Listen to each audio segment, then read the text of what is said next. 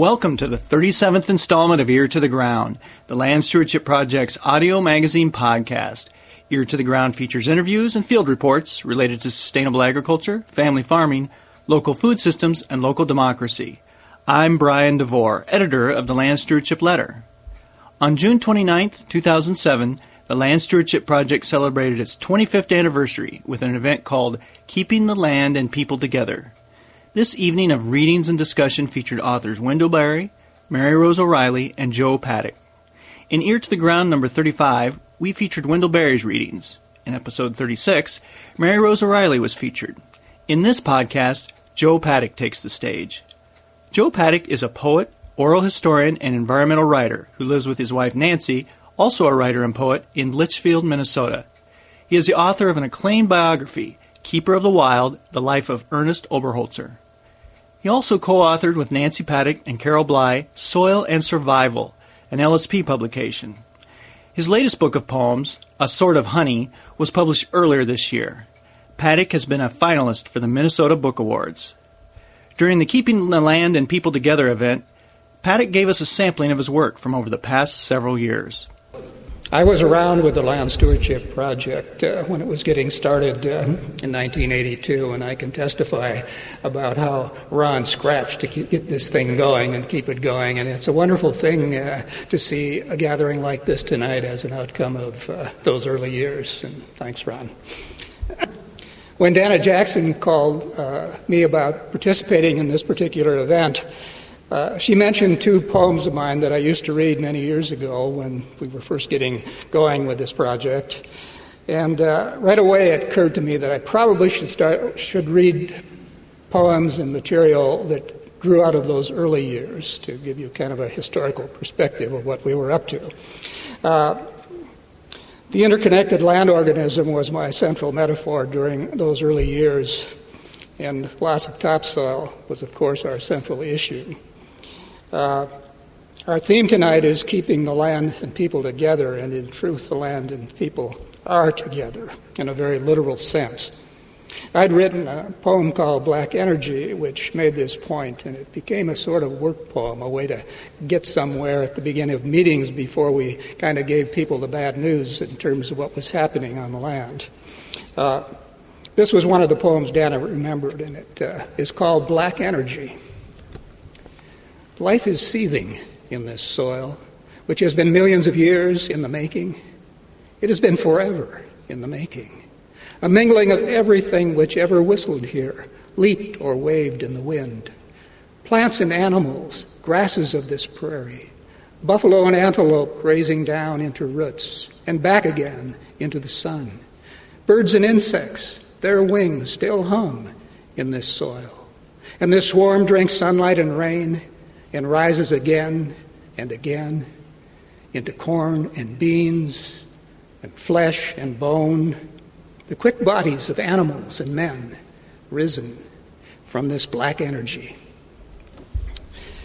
And uh, sometimes that was a starting point in terms of gathering people's consciousness into how deeply they're connected with the land, even those who worked with it. I like to kind of think of that long historical perspective. At that time, Carol Bly and my wife Nancy and I were developing study materials for the project in its early days, and uh, these evolved into that Sierra Club book, uh, Soil and Survival, that Ron just mentioned. By the way, dedicated to Ron Kroese and absolutely loaded with Wendell Berry quotes. And uh, the opening paragraph of that particular book uh, uh, sort of said some of the same things and maybe even a little bit more about uh, this land organism that we're all a part of. And I'm going to read that paragraph for you now. During that immense reach of time since planetary life first sparked and began its struggle, a thin layer of topsoil has developed over those areas most hospitable to the creatures that thrive and multiply on this earth. Considering the aeons of struggle and the price in lives, this layer of topsoil is almost unimaginably thin a few inches, a foot, rarely two. It is the end product of all the life that has ever gone on in this place we call Earth. It is a magical medium through which old age and disease are transformed again and again into fresh and vital new life. It is the stuff of our flesh and our future. We, Earth's creatures, are but a haze that rises above this substance, always returning, always rising again. Now and again, a serious gardener, I've uh, done my tiny part in rebuilding soil, far less than many in this audience, I'm sure. But in any case, I've written a poem about building a compost pile, a sort of a microcosm of the land organism. I had some help from my beaglehound Ring. Uh, it's called Leaf Dance, Life Dance. Oak leaves, walnut, willow, and ash. I rake and haul, heave barrel after barrel onto the fenced in compost heap till full for the tenth time and I toss my beagle over the fence, climb the little ladder, and leap after, and we dance the pile down. This is what we live for. We stomp and leap and roll, and Ring sometimes almost altogether gone, as he sounds after something which stinks dead sparrow or tire smashed squirrel, just the whipping white tip of his tail, which I sometimes grip till he flounders to the surface, his eyes filled with immense light. Down there, down there. Every writhing nuance of his body speaks, down there. So much life must love death, its smell and promise. Up and down, up and down, we leap and roll and dance, smashing dead leaves down tighter and tighter in the pile.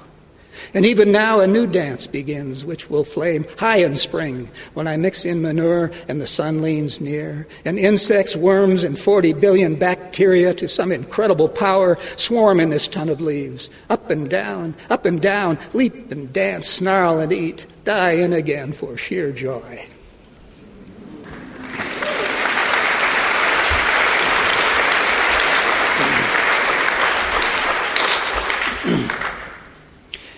History uh, has been an important uh, part of my life, and it was important to those early days of the Land Stewardship Project. It allowed us a sort of authenticity which we may not have owned in our own psyches and experience. And uh, it also led sometime to some wonderful stories that I, I could work into narrative poems, which seemed to work reasonably well on the countryside.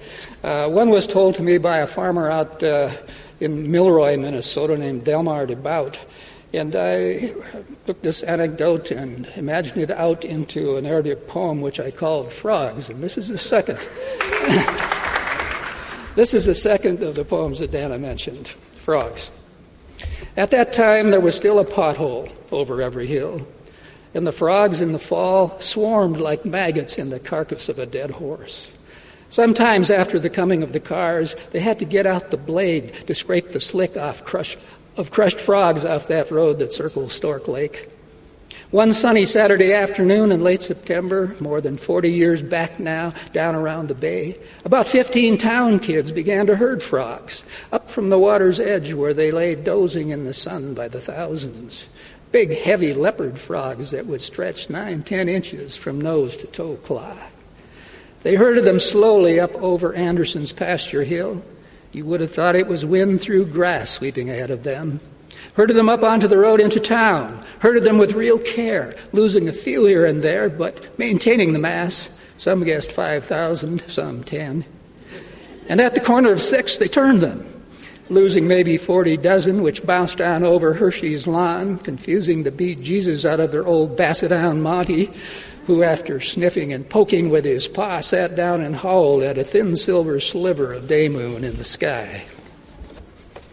Old Mrs. Ainger said she first heard a sound like 5,000 hands patting meat.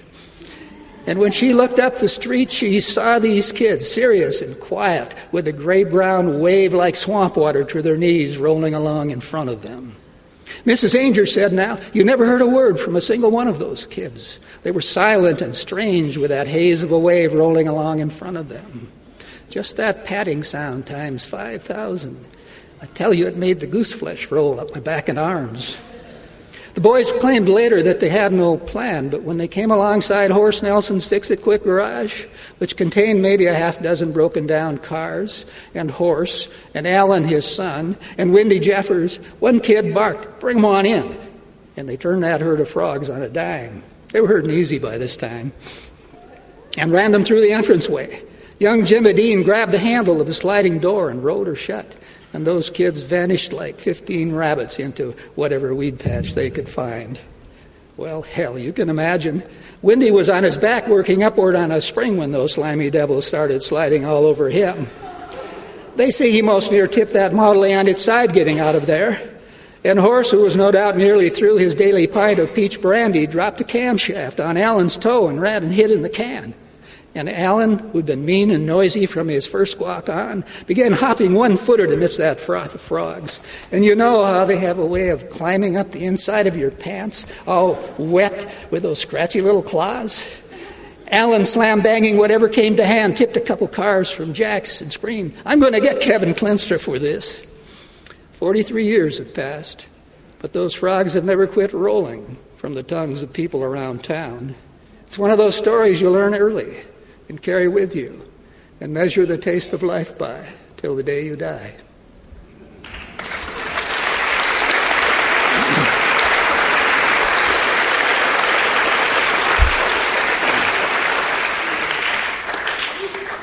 In my own young life, I once had an opportunity to learn that I too was part of the life death sequence uh, known as the food chain. Uh, I've since been told that uh, more kids have been killed by hogs than by stallions or bulls, and uh, uh, my uh, poem about it is called Hog Hunger.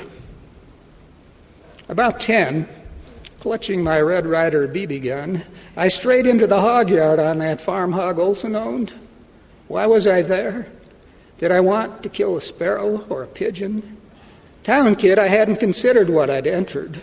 The winds of the deep late afternoon hunger of 50 hogs, waiting for the man to come and fill their, their jowl shine trough, deep with enough slop to ease the pain of emptiness in them. A sudden rush of hogs came at me, hooves and heavy shoulder bones as if a downhill avalanche of boulders. I faced a circle of burning little eyes and working jowls, tusks popping like small caliber pistols. My pants leg was suddenly ripped, and I retreated toward the silo, the white barn. As I backed through the deep, thick, and stinking stuff that had passed through the guts of hogs, old Carl, bald head shining, was telling me again in his Swedish accent about kids who'd disappeared forever. Holy Jesus, why they couldn't even find them, you know. I'd seen hogs in yards like this take a dead calf down to glistening bone in minutes. Soft haunch and nose, long and sloppy uncoiling ropes of gut, all that sudden startling pudding, even the brush at the end of the tail, and then the bones as well. The soft calf skull crunched down, contained by grunt and squeal and the heavy heat of hog breathing. It can be said, it can be said that I'd come to see my situation as serious. Standing before that hog hunger, I knew it to be the furthest depth of that vacuum nature abhors, deeper even than the emptiness in the hole that starts the cyclone turning, or perhaps the same. And I, young gnawer of pork chop bones, knew too, for perhaps the first time, that I was food. Butt and belly and brains, my own, could fill that emptiness at the center of the storm. Hogs were raised bigger back then, and these were three, four hundred pounds. They stood high on me above the belt. Oh, how solid a thing a hog, its four hooves braced in mire. A kid couldn't budge one, and they backed me into a corner where the round of the silo met the south wall of the barn. I was hit by a sudden wave of inner heat and foreknowledge, felt the oozing of a sick sweat. I added a bit to the stink I stood in. Raised my pea shooter BB gun. Would it help to take out an eye or two? Could I take cold aim and fire? Then a sort of grace of decision hit me. I'd go at them, screaming and flailing with the barrel of my BB gun as if I were the man who ran their world. But then I looked over my left shoulder and discovered even greater grace.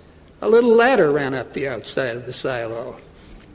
I rose then, without thought or effort, rose up the metal rungs, rose above round little pig eyes that burned like the tips of torches, saw sudden bafflement in those eyes, which the instant before had had me, and I laughed from deep within me, a laugh that unfolded out softly as the wings of that great bird of old myth reborn. I hung on the rungs of that ladder for maybe an hour, lording it over those fat, bristling backs. Then I found my moment and ran.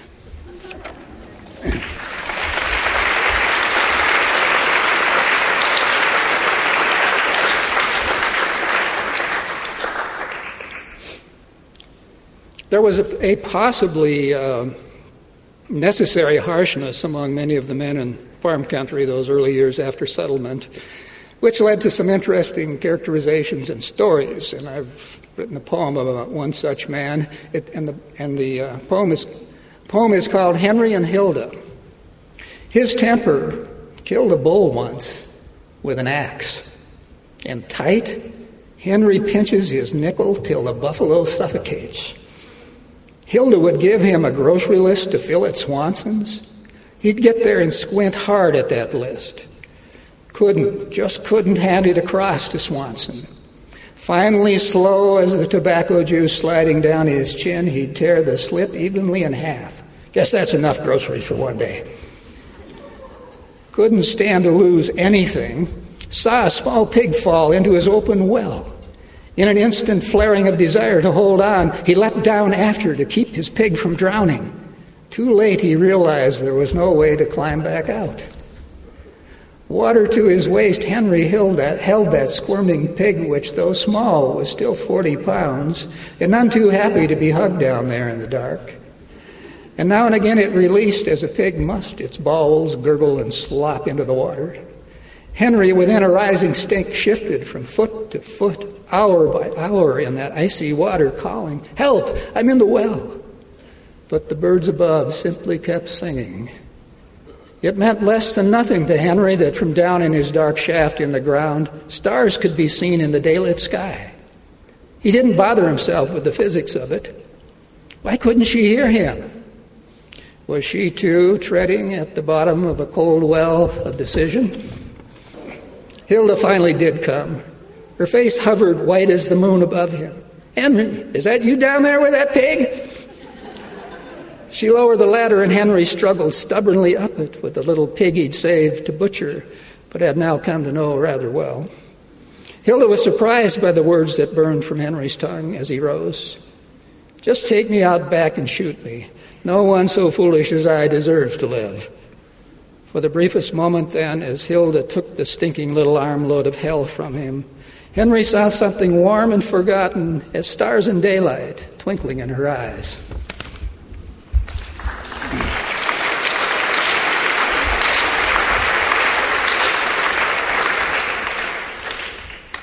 My concluding poem here uh, has to do with uh, something about the early farmers of the region who were horsemen.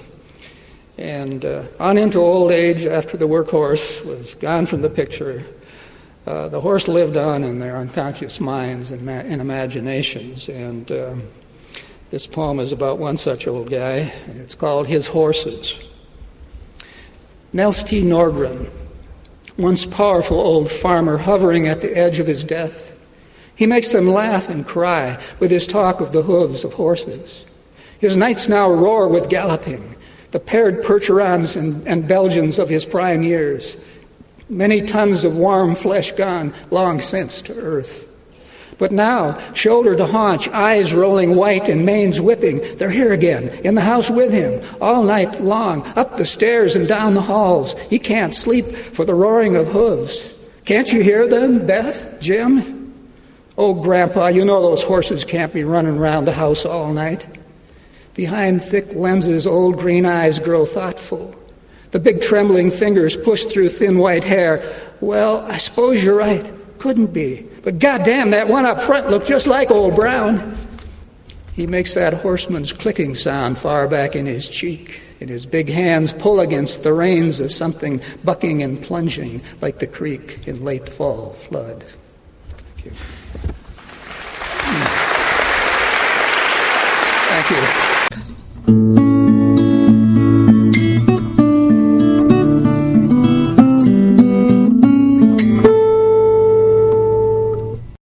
For more on LSP's 25th anniversary, go to www.landstewardshipproject.org and click on the About Us link.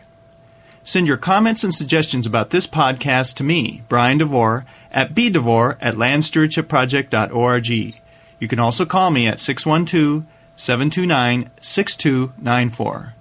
A special thank you goes out to Laura Borgendale, a Western Minnesota musician who provided Ear to the Ground's theme music And a very special thank you to all of Land Stewardship Project's members who make initiatives such as this podcast possible. If you're not a member and would like to support us, go to landstewardshipproject.org to learn how to join LSP. Thanks for listening.